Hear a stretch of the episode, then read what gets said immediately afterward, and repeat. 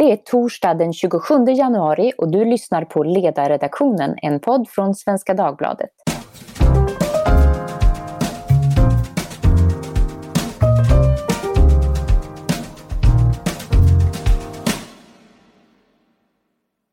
Jag heter Maria Ludvigsson och idag har ledarredaktionen bjudit in Anna Florén, årets Mikael Bindefeld-stipendiat.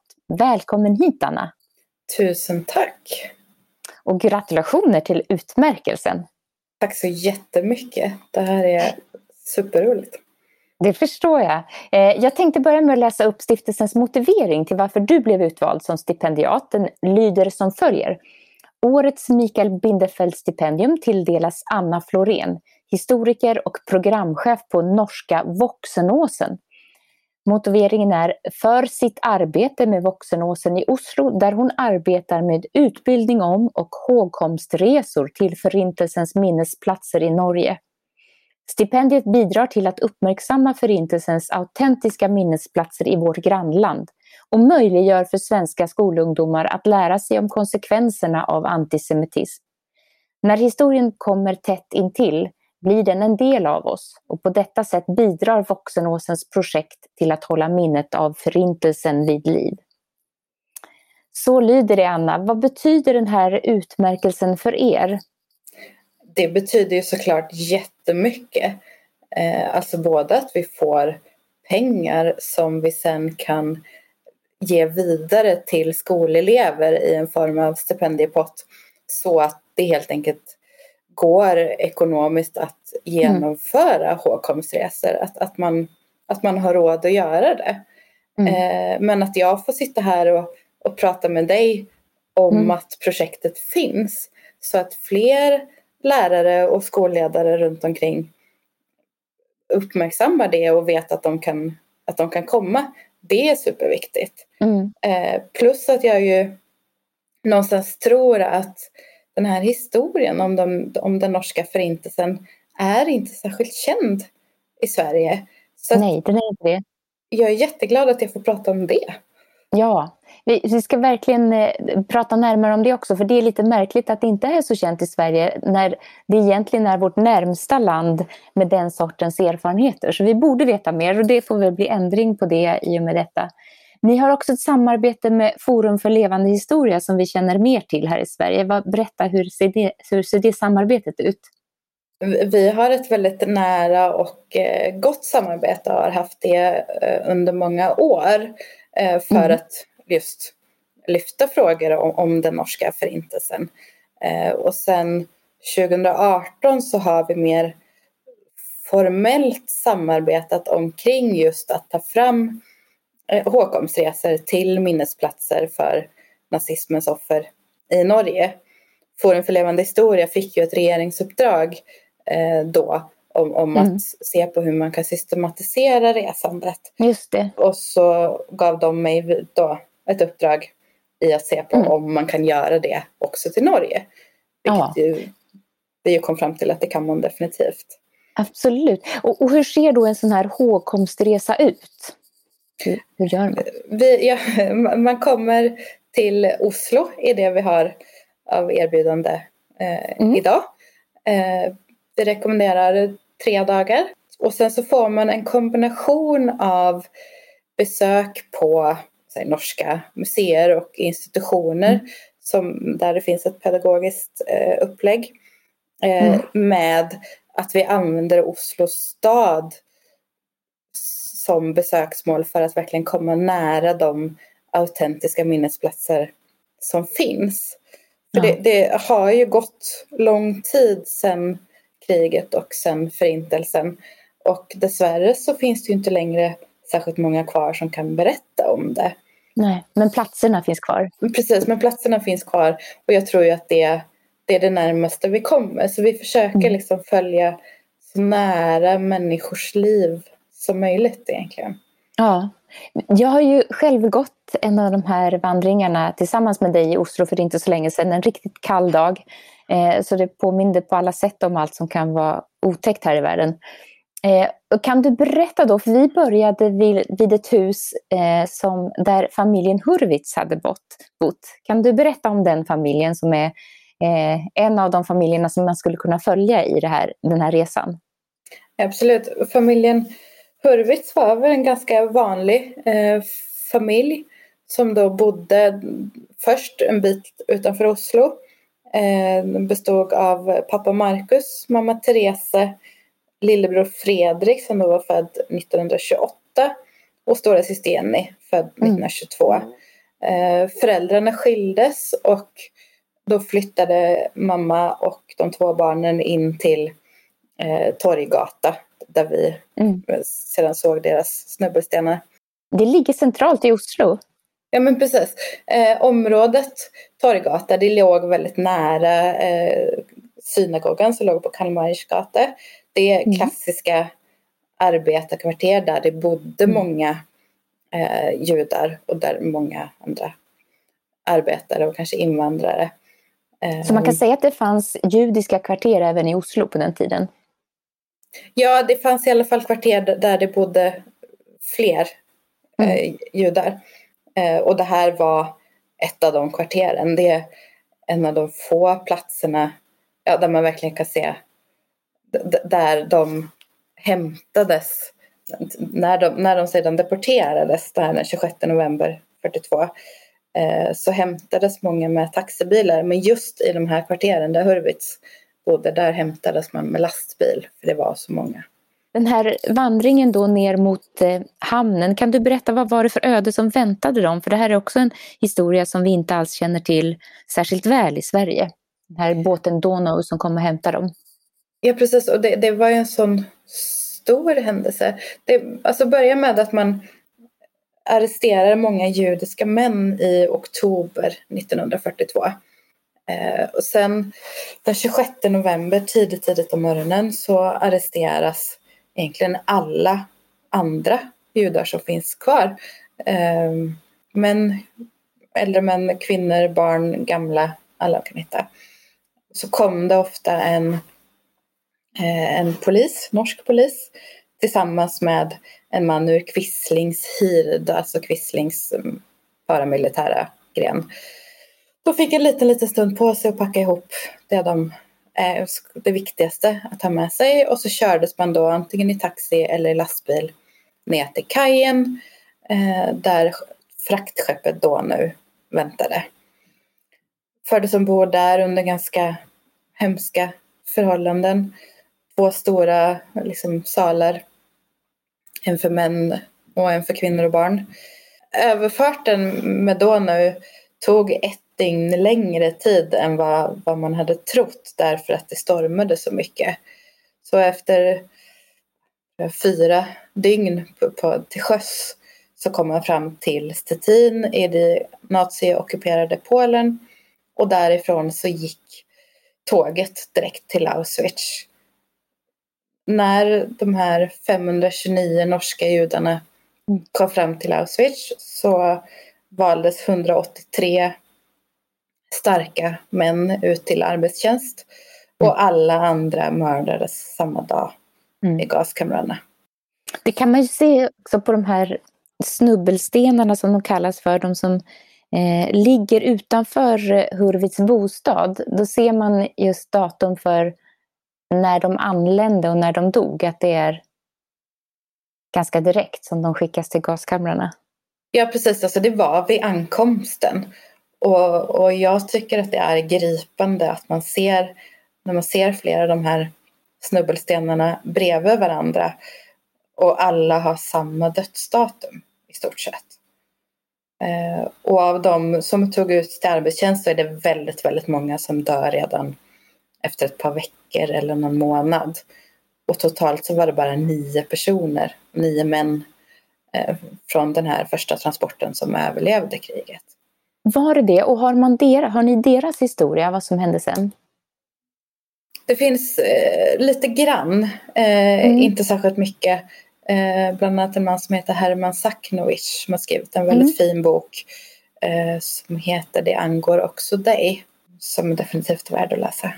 De snubbelstenar talar vi om och det är mm. ju, eh, kan du berätta om det? Det är en del av ett konstverk egentligen. Precis, det är ett tyskt konstverk eh, som mm. startade redan på 90-talet eh, av en konstnär som heter Gunther Demnig. Med mm. reservation för mitt tyska uttal. Ja. Eh, han, det, det, består helt enkelt av eh, en gatsten med en liten mässingsplakett. Och mm. där det då står namn och födelsedatum och dödsdatum eh, på människor som har mördats i förintelsen. Och de här mm. stenarna är då placerade utanför den sista bostaden som den här personen hade. Ah. Mm. Så på så sätt så kan vi ju liksom följa i spåren av människor mm. och sitta och se på husen de faktiskt bodde i. Det, det är ju mm. inte längre bort än så. Eh, och så har vi lagt på flera element utifrån det. Att vi både kan prata om men vad de gjorde och följa i skolvägen till då, till exempel Fredrik Hurwitz. Så att det var här han gick. Och, ah. eh, om, om, honom så berättas det också att han kom in den där sista dagen och, ja. och sa adjö till sina klasskamrater. Så han visste att han skulle ge sig av då? Han, han visste det på något sätt. Och, eh, om det redan var då när eh, polisen stod och väntade i hans lägenhet, eh, gissar jag. Eh, och så gick han runt och tog alla klasskamrater utom en i handen och sa adjö. Och den han hoppade över var ju då en NS-sympatisör, alltså en, en, som var med i Nationalsamling, Quislings parti. Och det här vet man för att läraren berättade om det eller klasskamrater mindes detta då? Ja precis, det här vet man då för att det finns vittnesmål från, tror jag egentligen både läraren och, och ett par klasskamrater. Vi gick förbi den skolan när vi eh, gjorde promenaden och det var, det blir, som du säger så blir det, det blir så påtagligt för att då var det massa skolbarn ute och lekte. Mm. De var ungefär i den ålder som han var när han eh, tog farväl. Då. då. Det blir påtagligt att det är det kunde vara idag. Det, man ser barnen som skring, springer omkring där och leker och man ser skolan och det var precis där det hände. Så det blir påtagligt genom den här promenaden. Ja, och det är ju någonstans det vi vill säga, åstadkomma. Att man ska förstå att det här händer ju i ett samhälle mm. som är väldigt, väldigt likt vårt svenska samhälle idag.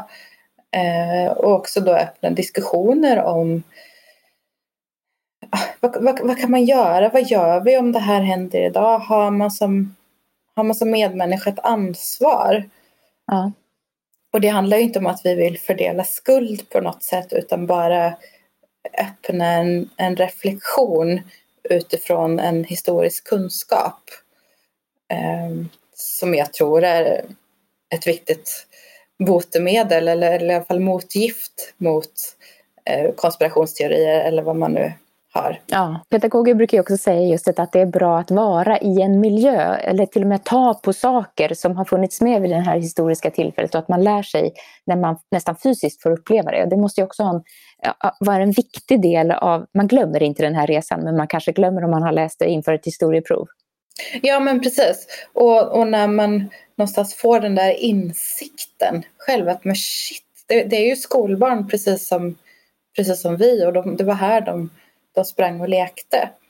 Och då vet jag ju till exempel att huset står kvar. Att, att den här skolan som vi besökte tillsammans, Möllegata skola, eh, de hedrar varje år på 17 maj, alltså nationaldagen, de fyra judiska eleverna som, som försvann den här novemberdagen. Och det är ju ett sätt att liksom vara väldigt, väldigt lokal i sitt historieberättande och i sin undervisning. Och det är klart att för oss i Sverige så är ju Norge det närmaste lokala vi har där faktiskt eh, folk försvann. Så finns det ju andra historier. Alltså, det var ju många som, de som klarade sig undan deportationerna i november, eh, av dem var det många som lyckades fly till Sverige. Ja, just det. Jag tänkte vi ska komma tillbaka till det, men först vill jag höra lite grann om din bakgrund. Eh, du är historiker och du kom till Norge i vuxen ålder, men du började inte på Voxenåsen. Nej, och jag ska faktiskt rätta det där att jag inte, inte är historiker. Jag är hobbyhistoriker definitivt. Ja, men då är man historiker. ja, precis. Eh, akademiskt så är jag statsvetare. Ja, det är inte sämre kan jag säga. Nej, nej men det, det är nära i alla fall. Och det har, mm. jag har läst en, lite grann historia också ska jag säga. Eh, jag kom till Norge för 15 år sedan för att göra praktik på svenska ambassaden i Norge. Och planen var att bo där ett halvår. Och som, som det så ofta blir så, så, så sitter jag där 15 år senare. Eh, via jobbet på ambassaden så kom jag i kontakt med Voxenåsen som ju är, ja, vi är nära samarbetspartners helt enkelt.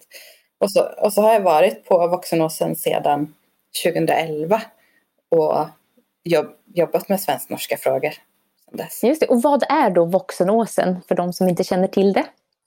Voxenåsen är ju alltså Norges nationalgåva till Sverige som tack för hjälpen under andra världskriget. Så att precis det som jag nu sitter och, och pratar om är ju liksom bakgrunden till, till att vi finns. Eh, det, och det var ju det var både hjälp till de, till de norska judarna men det var också många andra norska flyktingar. Eh, 60 000 pratar man om norska flyktingar i, ja, i Sverige under kriget.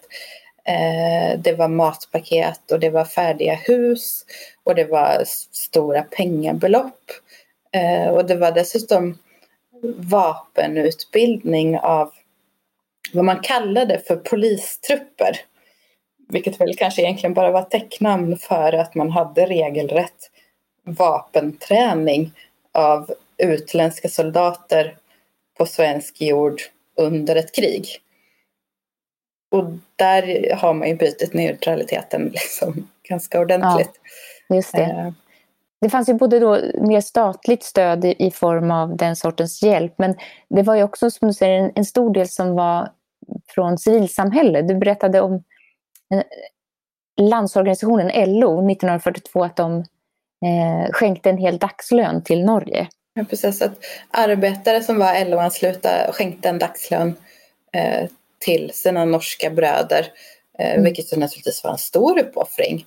Ja, oh ja. Eh, då, och som ju gav mycket pengar. Så att den här hjälpen till Norge är alltså verkligen en folk till folkhjälp och en grund, grundsolidaritet vad var det mer de skickade än pengar? Var det kläder och sånt eller hur såg hjälpen ut? Det var kläder, eh, det kunde vara den här välkommen till världen-paket. Eh, till nyfödda norska barn så hade svenska kvinnor till exempel suttit och stickat. Eh, och, och det var mjölkpulver och så. Skolbarn fick utdelat matpaket med till exempel socker som ju var fantastiskt och som var en bristvara. Eh, och sen så var det utdelning av vad man kallar för svenskesuppe, alltså soppa. Eh, som många gånger kanske var det enda varma målet mat som skolbarnen fick den dagen. Och, och mot slutet av kriget så pratar vi om flera hundratusen portioner soppa om dagen. Så, så det här är, är en stor hjälp. Och räknar vi om liksom den totala hjälpen till dagens penningvärde så menar jag att man brukar prata om ungefär 2,5 miljarder. Så pass ja. Imponerande. Det här är ju, när man i Sverige talar om andra världskriget och relationen till Norge så mm. är snarare eh, vår bild av att vi eh, svek många andra länder, att vi svek Norge eftersom vi inte tog ställning och så vidare och att det finns också eh, en bild av detsamma i Norge. Att var var ni då trots allt mm. under kriget och vad har ni fått gå igenom i jämförelse med oss? Hade du samma bild när du kom till Norge? Har den förändrats? Eh, ja, är det korta svaret på det. Hur är norska folkets bild egentligen? För, som sagt, det här, det här är förvånade mig en smula för att jag trodde att vi hade mer av anledning att känna skuld men att det också finns en tacksamhet. Precis, det finns definitivt en, en tacksamhet eh, och en liksom helt äkta tacksamhet. Den gick upp för mig väldigt tydligt när jag satt på minnesmarkeringen efter 75, års, 75 år efter att det här skeppet Donau gick från Oslos hamn. Och så satt det en överlevande kvinna och berättade om hur hon då, hennes taxichaufför som skulle köra henne till, till Donau hittade inte så att hon kom för sent. Eh, och landgången var indragen. Och hon kom inte med båten och, man fick, och de körde bara hem henne igen för de visste inte vad de skulle göra, eller henne och hennes familj. Och så satt de där och, och var väl bara chockade och förstod inte vad de skulle göra men lyckades ändå då ta sig till Sverige.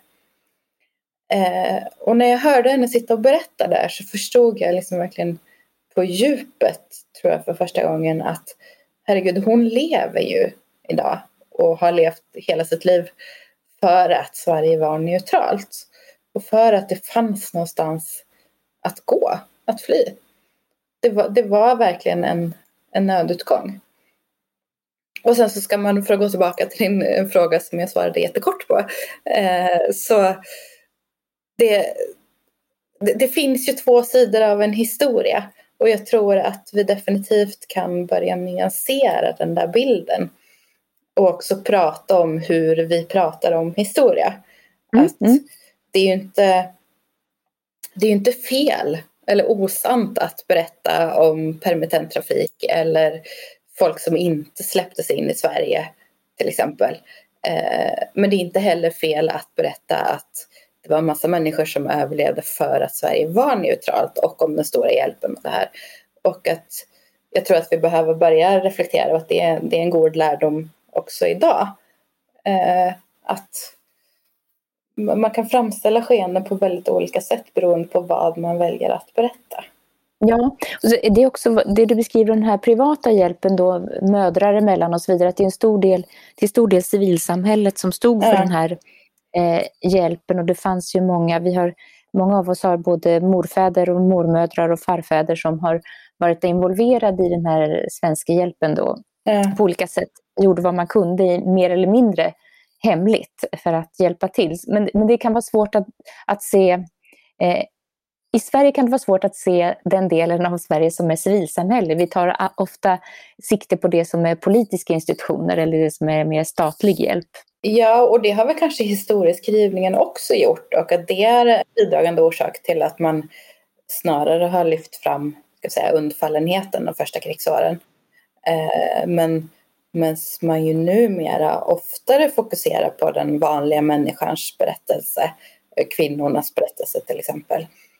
Eh, att, att vi är i en process där detta blir liksom viktigare och viktigare och att vi kan börja nyansera historien. Och sen så tror jag verkligen att deportationen av de norska judarna i november 42 var en vändpunkt. Då efter det så var alla norska judar välkomna till Sverige. Då var det ingen som stoppades längre på gränsen. Det var till och med så att Per Albin Hansson den 3 december erbjöd Nazityskland att Sverige kunde ta emot alla de kvarvarande norska judarna. Det här blev jätteomskrivet i svensk press. Det var den mest omskrivna saken det året. Och jag menar, det var pågående krig, det hände mycket det året. Eh, och jag tror definitivt att det bidrog direkt till att man sen när de danska judarna hotades i oktober 43 så, så räddades 95 procent av dem därför att Sverige agerade då fort. Man var beredd och man ville hjälpa.